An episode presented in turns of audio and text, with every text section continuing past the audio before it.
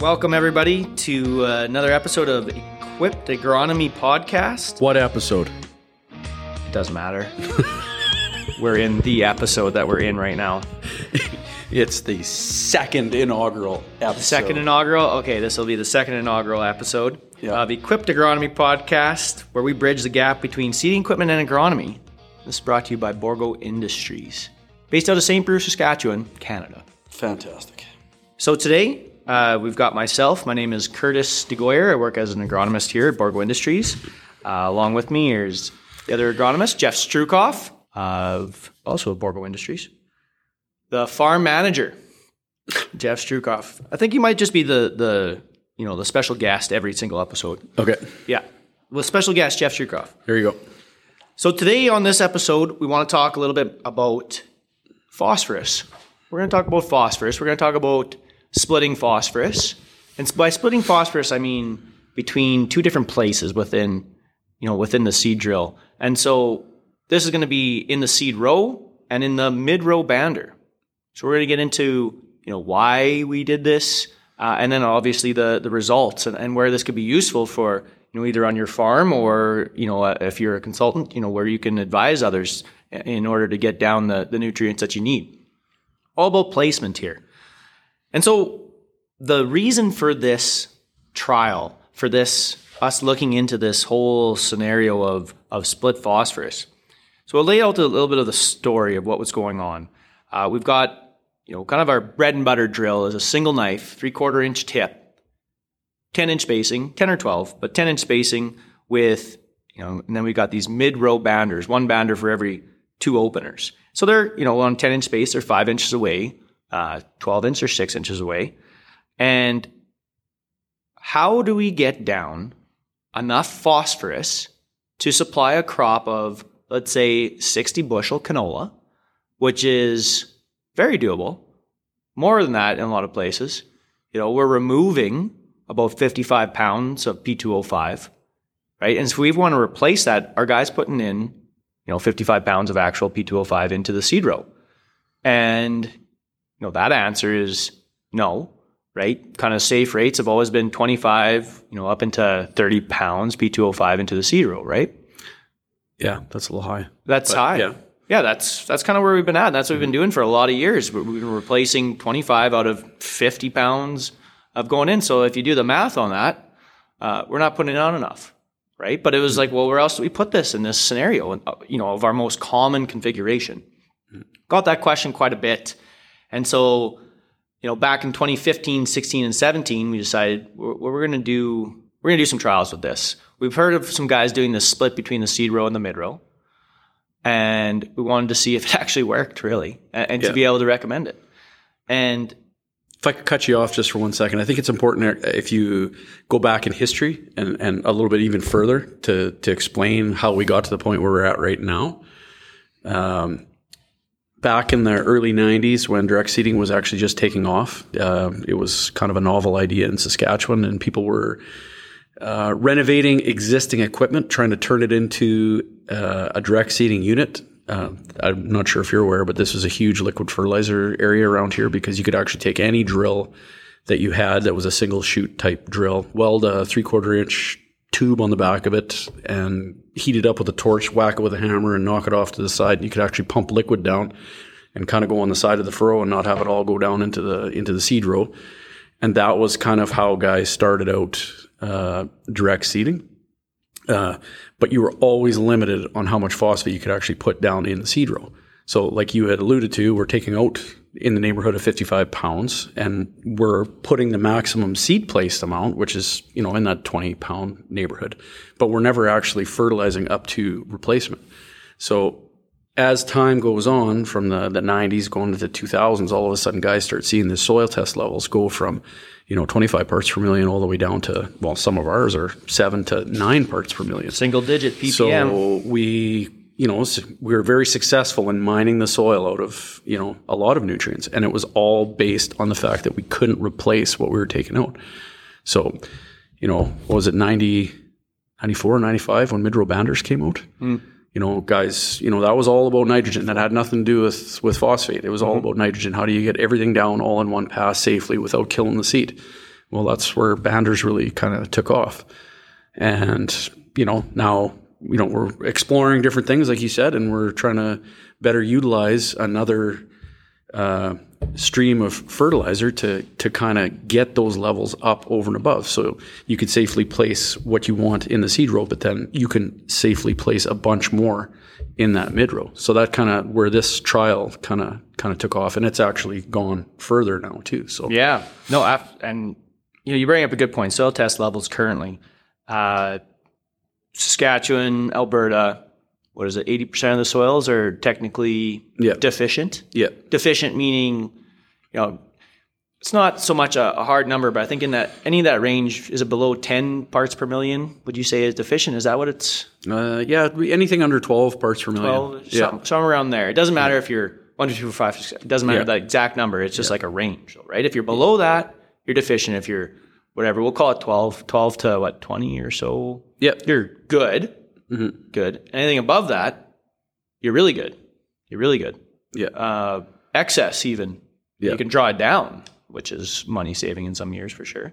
Uh, Manitoba's a little different. We're talking about Western provinces here. Manitoba obviously has got some areas that are a little bit higher in, in phos, right? And that comes a lot to, well, you're a Manitoba guy. Originally, yeah. Originally I've, Manitoba. I've actually successfully lived in Saskatchewan longer than I lived in Manitoba at this point. So, I, I can. You're formerly of Manitoba. yes, You I can officially say that. I am an official Saskatchewan resident. Yeah. Well, I, they've they've got some levels that are Just for the higher. record, I've I, I'm, I don't. We're gonna start a little controversy right off the bat here, but I've always been a Rider fan. Just for the record, How about this year?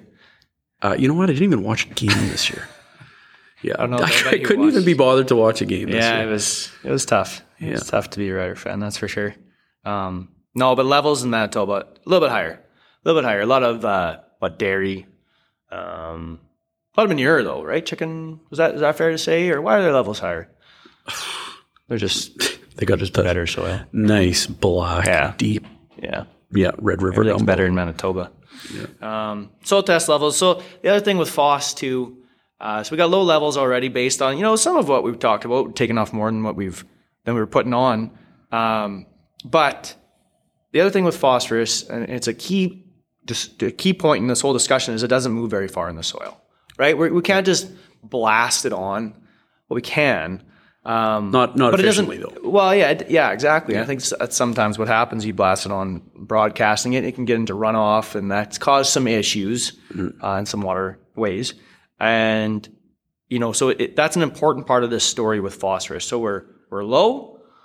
Uh, it doesn't move very far in the soil, and you know we can we can only put so much in the seed row then to be safe, right? We we want it close to the seed row because it, it doesn't move far, and we want that pop up effect. So we want it close, but yet we can kill our crop too, and then you lose that pop up effect. So this is the balancing act, and this is where coming all back to okay, how do we get down more safely, right? So let's put in we, we so we did this trial where we did okay zero phos, we put no phos, we have this control.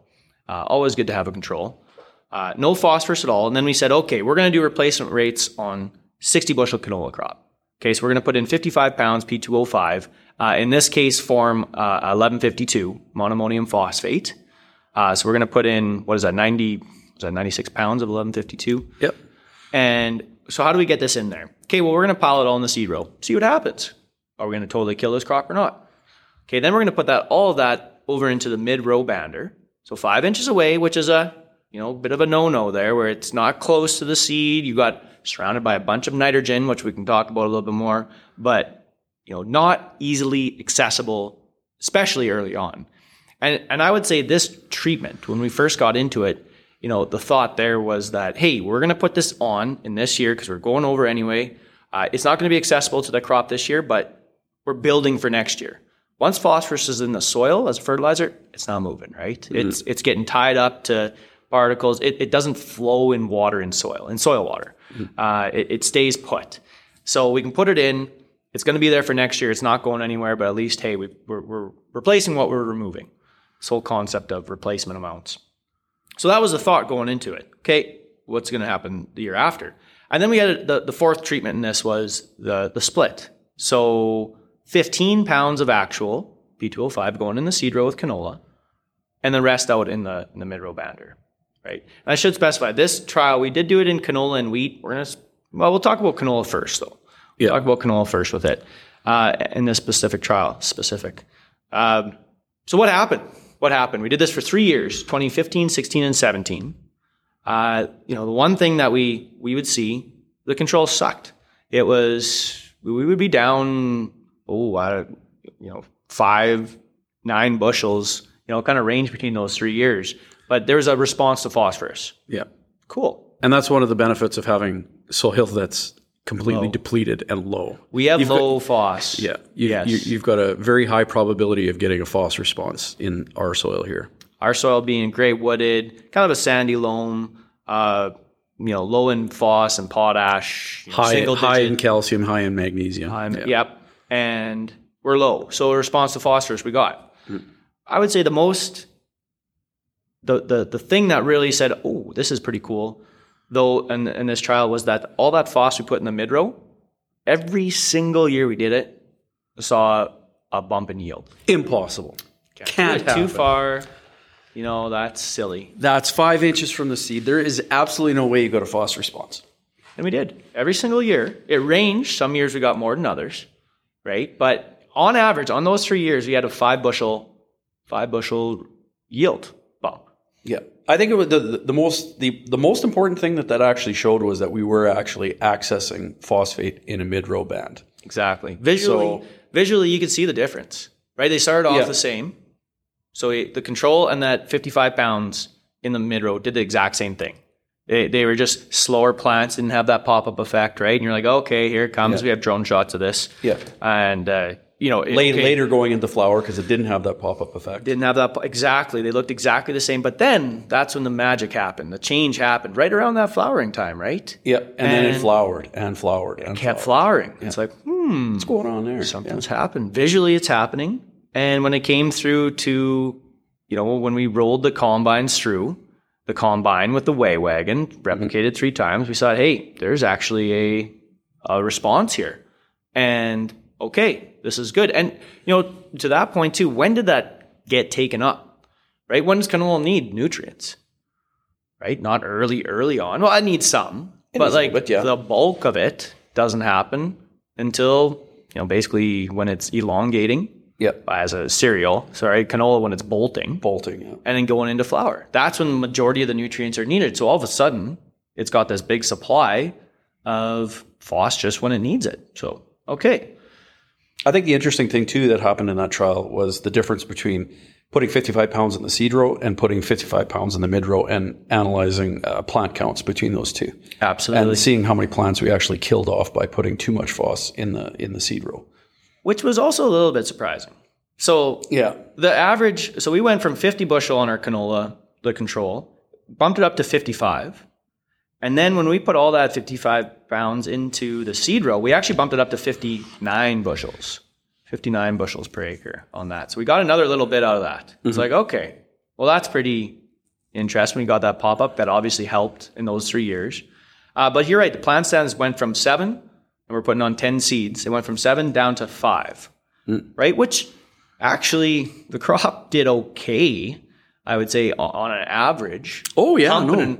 All that in the seed row. And, you know, so I think some years you can get away with it. And that's what showed up in those three years. There were some years where it was like a huge spread in plant stands. We dropped it from seven down to like three. Three. Yeah. And then some years a little bit more wet years, right? It could buffer that out a little bit. We had, you know, hardly any loss. And so when you average it all out, it did drop it down to, you know, two two plants, right? 20%, which isn't nothing. But uh, did it totally kill off the crop? No. Still got a good yield of it? Absolutely. What happened though? Maturity.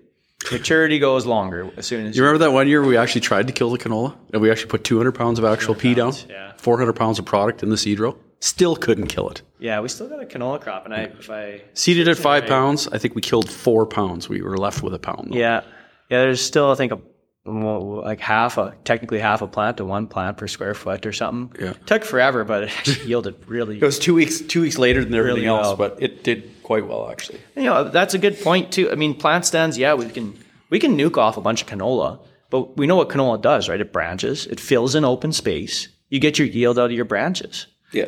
it just takes longer. So depending where you are geographically, like up north, up here, you know, we're a lot of times we're chasing frost off the ground and then it's chasing us off in the in the fall. So do we have the luxury of time? Some years, yes. Some years, no. But you don't know when. And and for anybody who's you know It's all about uh, managing risk. She's all a risk thing in farming. Yeah. Yeah.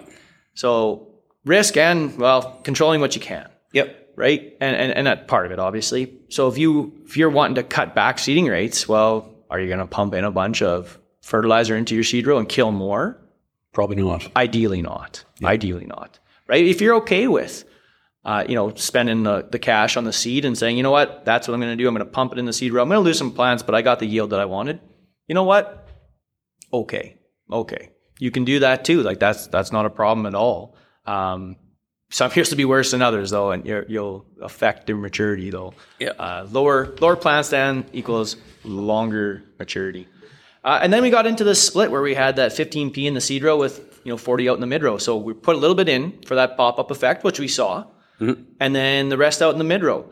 Uh, did we lose a few plants? Still, one plant technically, yes. Anytime you put anything in with the seed row, you know, canola seed very small versus you know a prill of phosphorus. Even though phos has got low salt index, and uh, yeah, there's a couple different ones you can use. But in any case, when you have those two, if you're fighting for moisture, the phos is going to win out against that little canola seed every single time. So is there a chance to kill some canola anytime you put any phos, any fertilizer in the seed row? Yes. But we ended up with about a 58 bushel. So 58 and a half technically. So, you know, when you're looking at that, thinking, okay, well, now I can go ahead and put in some in the seed row, get my pop-up effect, but I can still put down enough, uh, you know, through the banders, right, to, to make sure I top it off. And, you know, that's what we found. And, you know, talking more and more over the years, different meetings, producer meetings, uh, more and more guys are doing this. So uh, it's something that not just we proved out, but it's something that obviously, yeah, is out there and, and guys are doing it. And Well, it's something that I would actually recommend. Absolutely. Split, splitting your phos. It is like when you're asking for the perfect recipe to utilize the drill that you have the best. That is something that you know the two of us actually agree on something for a change is that you should actually split your phos. You know, uh, you should actually elaborate on how low we've actually gone in the seed row and still achieved a pop up effect. You're right. Good point. We played around with eight pounds P2O5 in the seed row, saw an effect.